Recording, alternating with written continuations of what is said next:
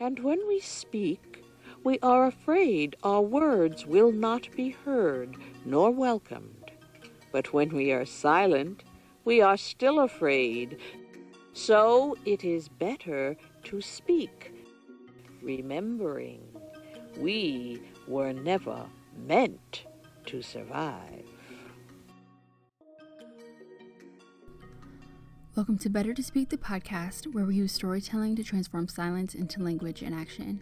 I'm your host, Casey Belton. This season, we'll be exploring socio political issues affecting Black communities through the lens of young Black storytellers and changemakers. This is the state of the Young Black Advocate. This is the first official episode of this season of the podcast since last episode, um, which I definitely encourage you to go back and listen to if you haven't. Casey's story. I've been continuing my work to reimagine how this podcast could work, how Better to Speak um, in general could work when it comes to our content, our community advocacy programs, etc. Um, so that came with a brand new website. That was for sure a labor of love. So if you have some time, definitely visit bettertospeak.org. One feature that will be coming will be transcriptions for all the episodes of the podcast. So those will be backlogged for all the previous episodes. And then we'll be doing transcriptions for new episodes moving forward to make sure that we're making the podcast as accessible as possible. As for the content of the podcast itself, we're continuing with a lot of really great interviews with my peers working across different industries and walks of life for Black liberation. And that has been really, really good so far. The conversations and interviews that I have had um, really reimagine like the whole process of the podcast really. Um, so instead of this very like rushed i think on my end it felt kind of transactional just in terms of you know me needing to get content done and um, not really having the time to connect with the people that i interview just on a human being basis this season i'm really taking the time to like set up conversations with everyone that i'm interviewing before we even sit down for an interview and so i really enjoyed that process just in in terms of just slowing down the the production process of the podcast and i think it definitely has led to better conversations during the interview as well I thought I'd liven it up also by adding some new segments. So, if you remember the last episode, I talked about how I had been watching a lot of TikTok during my break from Better to Speak. And I've been trying to figure out how to incorporate more TikToks without having to actually make them as much because it's really not my ministry. Um, so, with that, I'd like to introduce a segment called Let's TikTok About It, which is inspired by an old social media series I did called Talk About It Tuesday. And the goal of it is to feature different black creators who are highlighting important topics on TikTok relevant to the topic of each episode. When I was a little girl, I had to pick cotton. And we got three dollars if we picked a hundred pounds of cotton that day. I just looked it up on the internet, and the farmer that was paying us three dollars for a hundred pounds, he would put it in a bale. It looked like this, but larger, of course. And he would sell that bale, which weighed anywhere from 495 pounds to 500 pounds of cotton.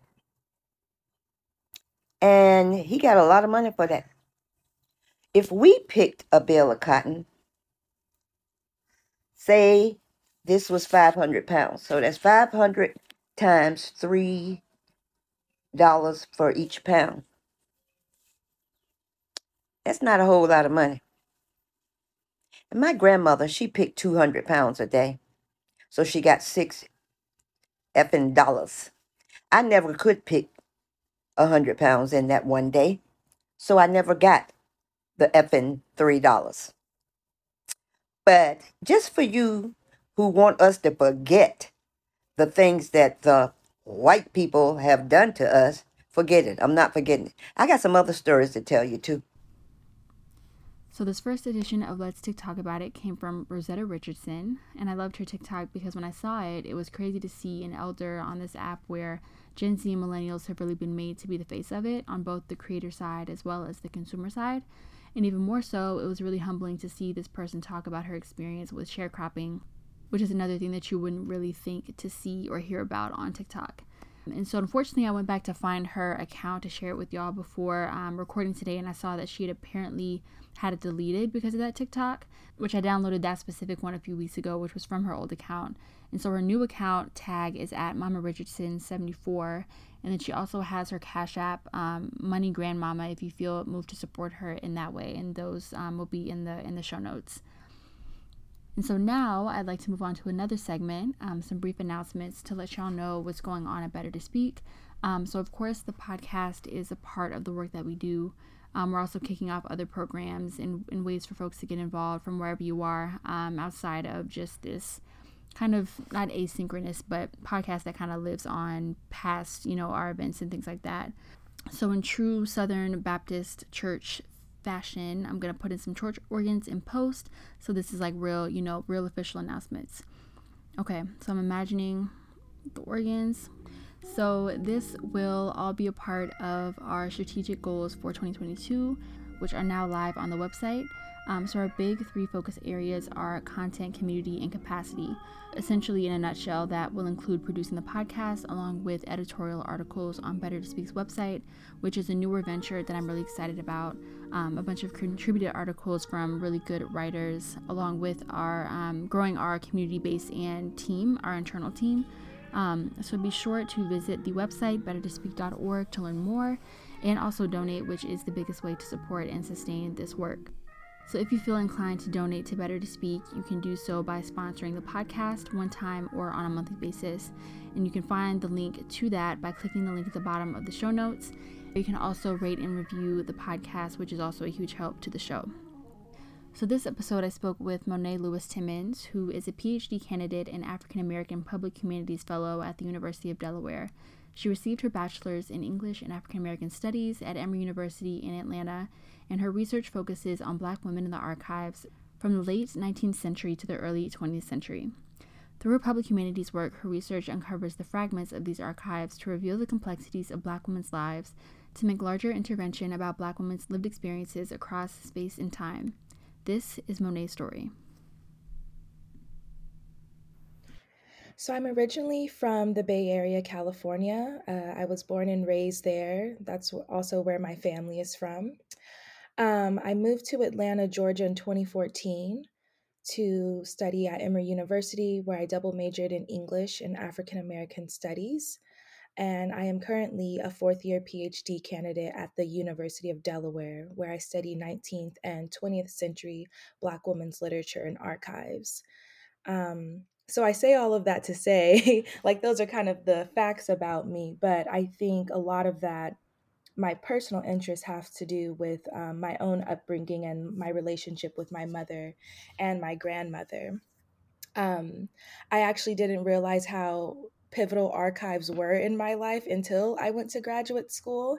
Um, but it allowed me to see how, even as a young girl, you know, my mother was already starting the this um, collecting practice of creating scrapbooks and photo albums around my little sister and my childhood and um, that is kind of where I like to return to, or at least start as the foundation of who I am, but also what I'm studying. And so I really just want to shout out my mom um, and her practices of preserving and keeping photos and taking photos and even writing in her own diary as an early example of the, a lot of the work that I'm doing now. I love that. And so um, you touched on my next question in terms of like how do you you know get into researching Black women in the archives. Um, so where did you start, and then how you know once you had this interest of wanting to get into documentation, archives, things like that. Like what is the actual process of of finding whatever you find in someone's archive? Yeah, that's a really great question. Um, so I will say my official like training, quote unquote, into archival research actually started in undergrad during my sophomore year at Emory. I was taking a class with Dr. Nagueyalti Warren, um, who is a Black woman um, scholar who studies mainly Alice Walker. Um, and so Alice Walker's papers are actually at Emory's Rose Library, which is the archival repository for a lot of their collections. And part of that class, in addition to reading Alice Walker's novels, was to also utilize her own archive in the Rose Library. And so I remember really not knowing what I was looking for. I thought originally I was going to look at a lot of her materials pertaining to the color purple, um, some of her novels, such as Meridian or The Third Life of Grange Copeland. Um, but interestingly enough, I was really fascinated by her activism and how she documented her activism. And so for that class, I decided to look at her activism against female genital mutilation um, which is a very deep and you know heavy topic. But if you're familiar with the color purple, um, you know that that kind of is a topic that is touched on in the novel. And so I was really interested in making these connections between her activism and her writing as a novelist. And um, from there, I was also able to explore um, letters that she had with other Black women writers like Audre Lorde. And that was really fascinating. And it really just allowed me to ask all these different questions. Um, I think I've always been curious about where are the Black women, right? um, growing up as a young Black girl, going to like public schooling where you're not really taught our history and you're really not taught um, about the Black woman figures in major history in general. And so, I was able to take that question and really dissect it into different pieces of okay, you know, where are the Black women, but also what are they saying and what are they doing in their personal lives that we often don't get to see in their published works or we're not learning about um, in history. And so I will say that, like, just starting that journey, while it can be a little overwhelming to have so many materials, um, it does allow researchers and scholars to move in different directions and to ask different questions of these archives. Um, and so, yeah, that's essentially, I think, where I got started. And from there, I think I've just been able to ask kind of similar questions um, based on other Black women's archives that I've been engaging with. And um, I believe you said your was it your thesis, but for your your doctorate, it's about um, Alice Dunbar. Can you talk about like that yeah. work and that project? Mm-hmm. Yeah, exactly. So a lot of what I was learning at the Rose Library and looking at Alice Walker's archive actually helped me in looking at Alice Dunbar Nelson's archive. So, Alice Dunbar Nelson, she was born 1875, just a generation after slavery had ended. Um, but she was a late 19th and early 20th century Black woman writer, educator, and journalist and activist. Um, so the name Dunbar may sound familiar if you're if you've ever heard of like Dunbar High School, right? Um, that's actually named after her first husband and poet Paul Laurence Dunbar. Um, so a lot of times people kind of relate them together and really only look at Alice in relation to Paul. Um, and one of the things that I'm interested in is looking at her life and her own literary work outside of their relationship. Um, so I came to her archive during my first year of graduate school at the University of Delaware. And um, originally, I actually didn't know that much information about her. Um, it took like other classmates and professors coming up to me and saying, Hey, you know, I know that you're interested in Black women's archives um, special collections here at the library actually has Alice Dunbar Nelson's archives. And so, ironically enough, for my first seminar paper that same semester, um, I decided to write about her. And originally, I was interested in um, what it meant for her to identify as a Creole Black woman. Um, you know, born and raised in Louisiana, um, educated there. She was also part of like this Creole elite society as well. Um, and I was wondering, like, how did she end up in Delaware, right? How did she become an educator in Delaware? Um, and so that's where I started. But once I actually had time to sit with the papers and just really take my time um, with the materials, I was able to find so much more about her identity um, and so much more that removed her from this limited title as the wife of Paul Laurence Dunbar. And one of the most fascinating things I found in that collection were actually these series of letters um, from a woman named Edwina Kruse. So, Edwina Kruse um, was Afro Puerto Rican. She had immigrated to Wilmington um, in the late 19th century to become one of the first principals of Howard High. And Howard High is in Wilmington. It's still um, a school today, um, but at the time of its founding, it was the only Black school, or it was the only high school for Black students in the entire state. So it was very significant that you had a Black woman running it. And eventually, Alice Dunbar Nelson, when she moved to Wilmington, would become um, the chair of the English department there. So that's how their relationship and connection kind of merged together. But back to the letters, um, one of the most interesting things that I found in these materials um, was realizing that Edwina Kruse and Alice Dunbar Nelson had a romantic relationship. And I think while it was shocking, it also wasn't, right? So knowing that queerness has been a thing for centuries, it's nothing really new. Um, but what did it mean for these two women to communicate privately and use these letters as a space to express their love and care for one another. Um, and although they're never explicitly talking about sexual relationships or um, more intimate experiences, you can tell by the language that they're using that there is this level of care and respect and really just wanting to see the other woman do well in life. Um, and so it really allowed me to rethink how we imagine or how we talk about Black women's queer relationships, especially in the early 20th century, where they're facing um, respectability politics and this pressure to live up to Victorian morals and standards. And so, um, from there, you know, just kind of sitting and starting with that collection, I was able to expand my research on Alice Dunbar Nelson. And I'm very grateful for that.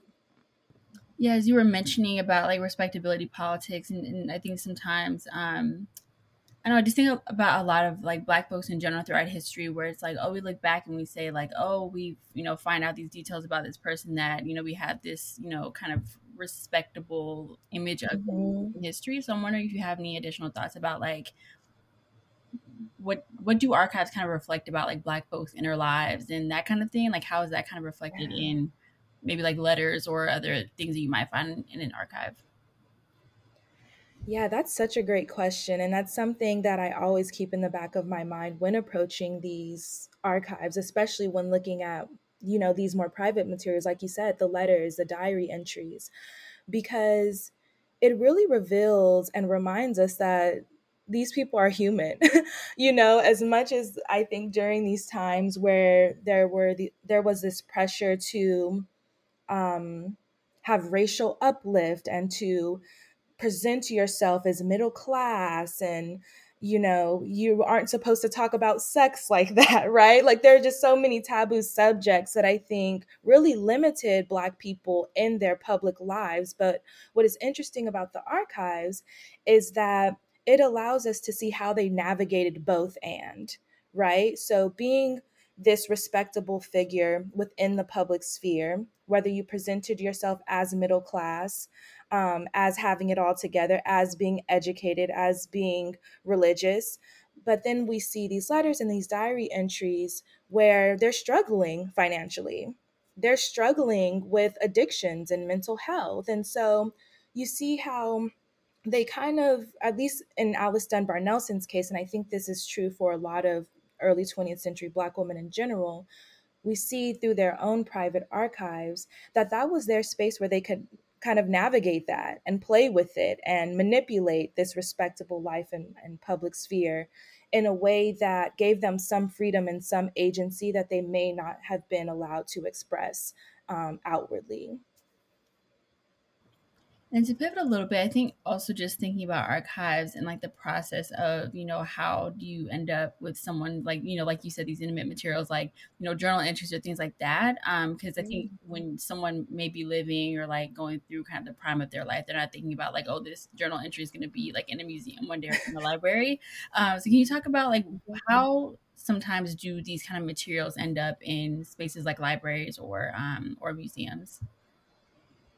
Another great question. Um, and that's pretty much, I think, what my dissertation project is focusing on now kind of this life cycle of Black Women's Archive. So, how does it go from the creator and then, like you said, to these institutions and these repositories?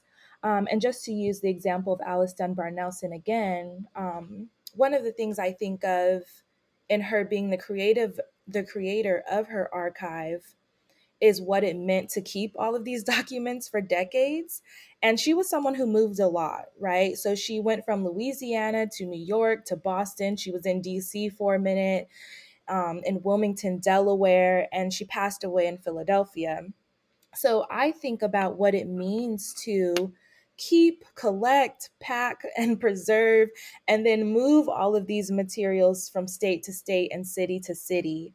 Um, so I think that's an important concept with, within itself of thinking of you know these these papers can't really get anywhere without someone being intentional about caring for them in their present state um, so i like to start with her the other part of this cycle is thinking about the descendant and the keeper of these archives. And so in this case, it would be Alice Dunbar Nelson's niece, Pauline Young.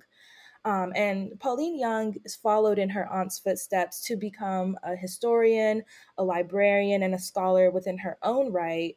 Um, but after her aunt's passing in 1935, she was very adamant about keeping and protecting a lot of her aunt's records. Um, and part of that wasn't even just oh, just, you know, keeping these letters and photos and diary entries. Um, but Alice Dunbar Nelson also left in her will for Pauline Young to publish one of her manuscripts. Um, and it's called This Lofty Oak. And this manuscript was actually dedicated to Edwina Kruse um, after her passing in 1930. Um, and so I say all of that to say that it really wouldn't be possible without kind of like this generational lineage of Black women caring for other Black women and in return caring for their materials.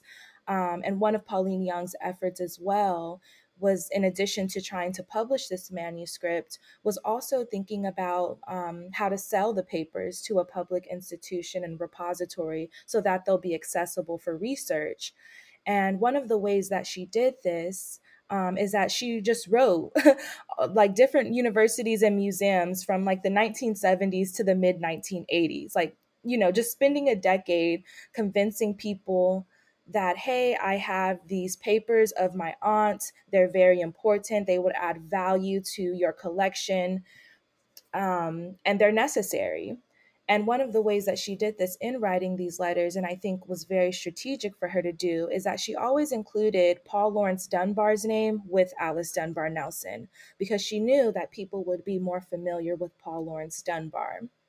Um, even though their marriage was tragic and it didn't end well, um, I think it's very strategic to group them together so that that representation and that familiarity is there. And so, in some cases, when she was writing these repositories, it worked, um, where people were like, okay, yeah, we know Paul Laurence Dunbar. We're interested in looking more into the collection. Um, in other cases, though, there were some repositories that simply said, there's no space for these materials here. No one's interested in Black studies. There aren't any Black faculty members here. So that's even telling of, you know, just thinking about institutions and what they value um, and what they see as worthy collections to have. Um, and I think another important part of her effort in trying to um, have a repository acquire these papers was that she was very adamant about selling them and not donating them.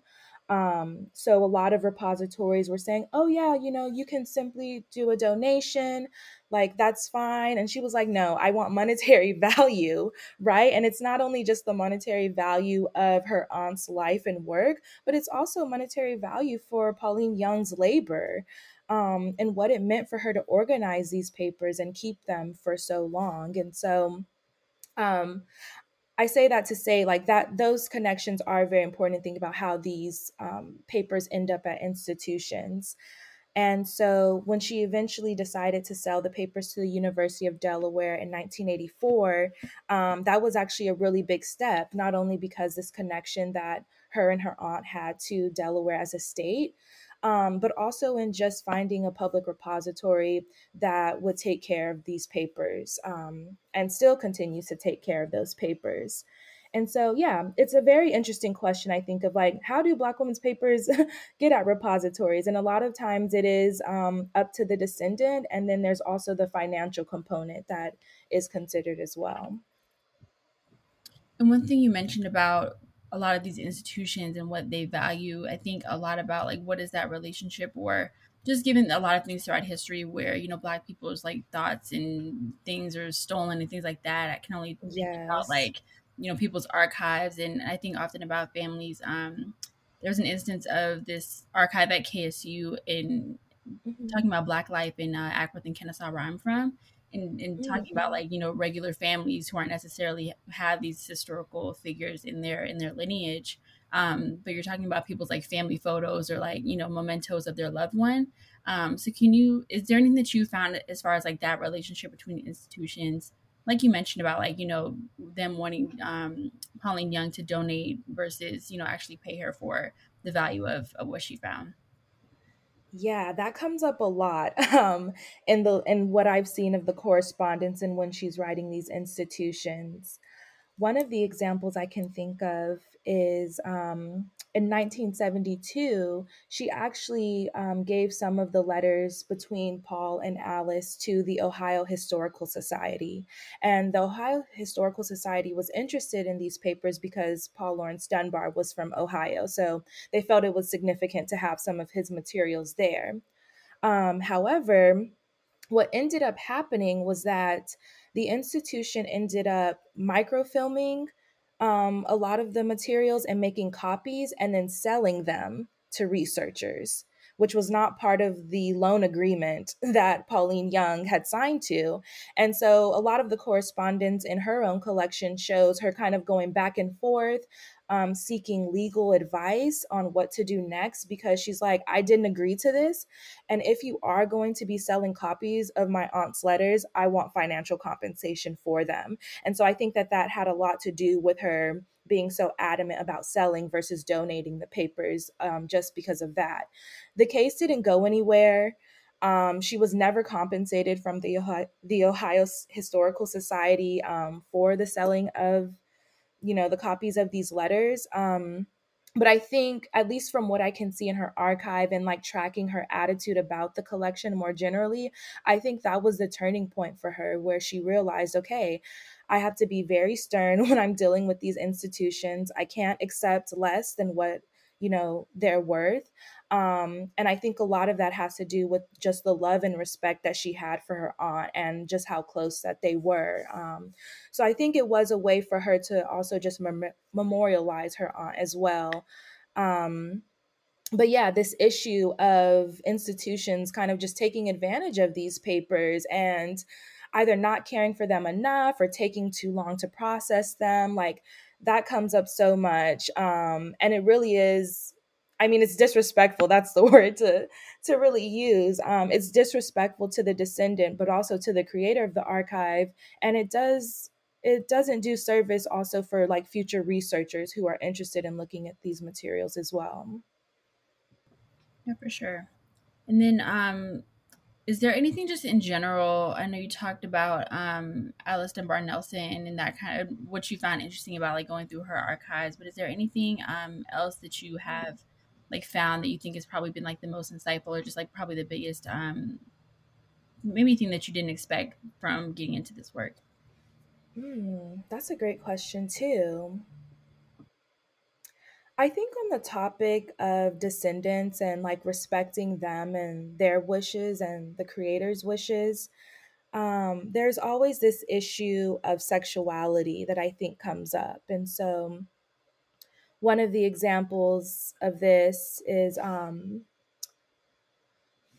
when Pauline Young was in the process of kind of just organizing these papers, a scholar by the name of Akasha Gloria Hull um, reached out to her and they ended up connecting. And Akasha Gloria Hull was actually a professor at the University of Delaware in the 1980s. And so she was aware of Paul Laurence Dunbar. Um, but she had only recently learned about Pauline Young. And the two women, you know, they had a, a really great relationship. Pauline Young allowed her like access to the collection before it was purchased from anywhere and um, Hull really was gravitate. She gravitated towards the diary um, and had decided to work on publishing that and editing it. Um, but in the midst of doing so, that's when she kind of noticed these instances of Dunbar Nelson's sexuality, um, her alluding to her relationships with other women. And when it came up in conversation with Pauline Young, um, she just wasn't having it. She was like, "No, that that wasn't my aunt. Like, she didn't have romantic relationships with other women. I would have known I grew up with her. And I think while that may be true, um, we have to remember that Dunbar Nelson was a very complicated figure. And while she presented herself a certain way, she also hid many aspects of herself. And I can imagine her doing that from her own family too. Um, so that became a tension between Akasha Gloria Hull and Pauline Young to the point where by the time the diary um, had been published in the 1980s, the two women had stopped talking completely. And so I think of instances like that in terms of the role of the scholar in respecting the descendant um, and just how that can kind of be complicated when as scholars and as researchers, we want to tell the full story. We want to um, tell the full narrative of someone, especially I think someone who was as hidden as Alice Dunbar Nelson. Um, but how does that become complicated when certain family members or descendants don't want that particular story told? Um, so I think about that with Alice Dunbar Nelson's archive. I also think about that with Hoyt Fuller's archive, um, which I believe is at the AUC Woodruff Library. But I think something similar came up in the processing of his collection, um, where he actually had told a few of the Black women archivists there to take out everything related to his sexuality. And I think it was just like one thing that was left that someone ended up finding and putting the pieces together. So it's like that, right? So, like, I don't know, it just becomes complicated of like, okay, the creator, the descendant doesn't want this certain thing included, or maybe they do. Um, but then it's also like we want to be able to honor their full selves and their full life um, without kind of crossing those boundaries of being disrespectful or like dishonoring that family as well. So, yeah, it's a very complicated subject that I think we see in a lot of 19th and 20th century archives in general, um, especially around sexuality. Know, as we were talking about the role of the the researcher and the scholar and all of that, um, do you have any thoughts just about like what maybe just about like the the field or the industry would you change or like as you move forward in your own career like that you um steps that you're taking to you know really ensure that that care is being taken care and attention when dealing with black folks archives?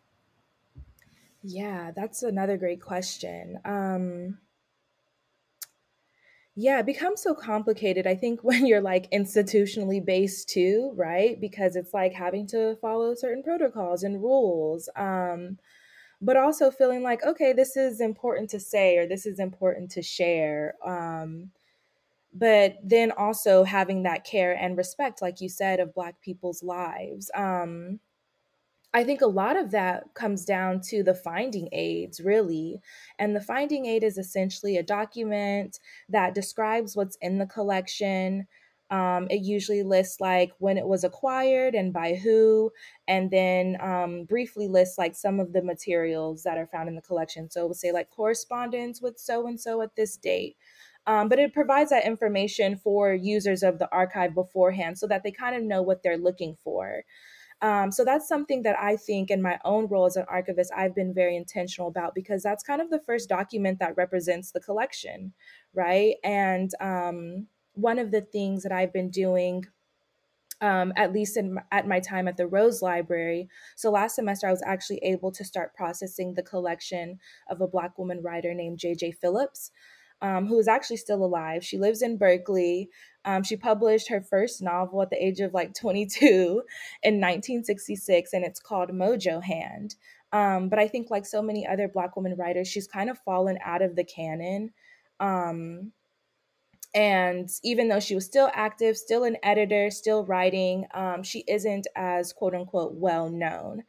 And so, one of the things I was very intentional about when processing her collection was to really like go through it and comb through it um, and really like pay attention to her as a person right? So i think that's part of the care aspect too. Um, i was very adamant about like not rushing that process. And even in writing the finding aid i wanted to make sure that her bio was accurate. Um, so a lot of that was me just returning to what she had left in the archive to do that writing. Um, but also just to clear up a lot of things that I think have been misconstrued about her and her identity. Um, and so a way that I was able to do that was I simply like emailed her, which it was very hard to find her email. I found it in a Medium blog post, but I was like, I really just want to talk to her because like I want her to have a say in this finding aid and in how she's represented in this archive. And so I think that's like one of the examples that I will continue to use moving forward in my career is like if possible I want to be able to talk to the writer or the descendant or someone who can speak for this, someone who can look over the finding aid and really see um, okay, is this an accurate representation or not? And if not, what can we do to fix it? Or what materials in the collection should we be highlighting um, so that people are drawn to the collection? And so I think that's another act of care that I don't think is really normalized within the profession in terms of like the taking time of processing. And of course, that kind of has to do with sometimes there are certain deadlines to process a collection or it has to be out for the public at a certain time. But I think there are ways that we as researchers and scholars and archivists can still have that care and that patience um, when processing and when creating these finding aids. And as we were talking, my next question was going to be about um, maybe the difference in taking that care when you know the person is still alive or the person who who created the archive is still alive versus when you're interacting more with the descendant um, of a deceased person. And then I thought about um, like Henrietta Lacks, and I think it's a little bit different, but yes. kind of situation of like, you know, her her family and everything that they've been through in terms of that whole situation. So I'm wondering if you have any thoughts just about um, maybe just like dealing with you know descendants versus the person themselves and um, like you mentioned about Pauline Young, like when there's you know contention about okay they didn't know everything about the person versus like you know how someone wants themselves to be represented in an archive mm-hmm. um, like kind of the differences there and like how you might approach that when you're researching yeah the henrietta lacks example is great um, and i mean her descendants really did go through so much and i think content they're continuing to go through so much too um, because in that sense there's a complete erasure of Henrietta Lacks herself, despite this ongoing medical use of her cells. And so, yeah, I mean, I think one of the important things is like to give descendants voice and a say and to consult with them. Um, and there are ways to do that like i think approach and care is even important in that too right because you don't want to come to descendants and be like hey i know everything about your ancestor you know what i mean like that's just not okay. Um, but I think there is a way, and this is eventually what Akasha Gloria Hull did when approaching Pauline Young, was by simply saying that, you know, I understand the time in which you're coming from. Um, and also, there is a way that people can benefit from knowing this information today and how that information will not misconstrue their literary work. It won't hurt their rep- their uh, reputation. Um, it won't make people stop reading their work. You know what I mean? So I think it's that also that reassurance too, in terms of just reminding descendants that you know people will benefit from this information in a way that will not degrade the person or their name or their reputation um but of course that gets complicated too. Going back to the henrietta lacks example of like you don't want to exploit these people either because i mean they have a different type of relationship and care and love for these materials than we do as researchers. I mean we are the outsider. That's just a fact right? Um so yeah it's it's definitely complicated and i'm not even sure i have a direct answer right now but i think that is something that i keep in mind even when talking about alice dunbar nelson um, i just always think of pauline young's labor and i think okay how am i honoring that? How am i highlighting that? Um, and by doing that i'm also thinking about alice dunbar nelson and her own collecting practices Um, so yeah, I wish I had a more concrete answer for this conversation, but I think it is something that more archivists should be aware of for sure. Definitely. And um I guess to start wrapping up, I want to say where are you exactly in your dissertation process or like how does that exactly work in terms of the work that you've been doing?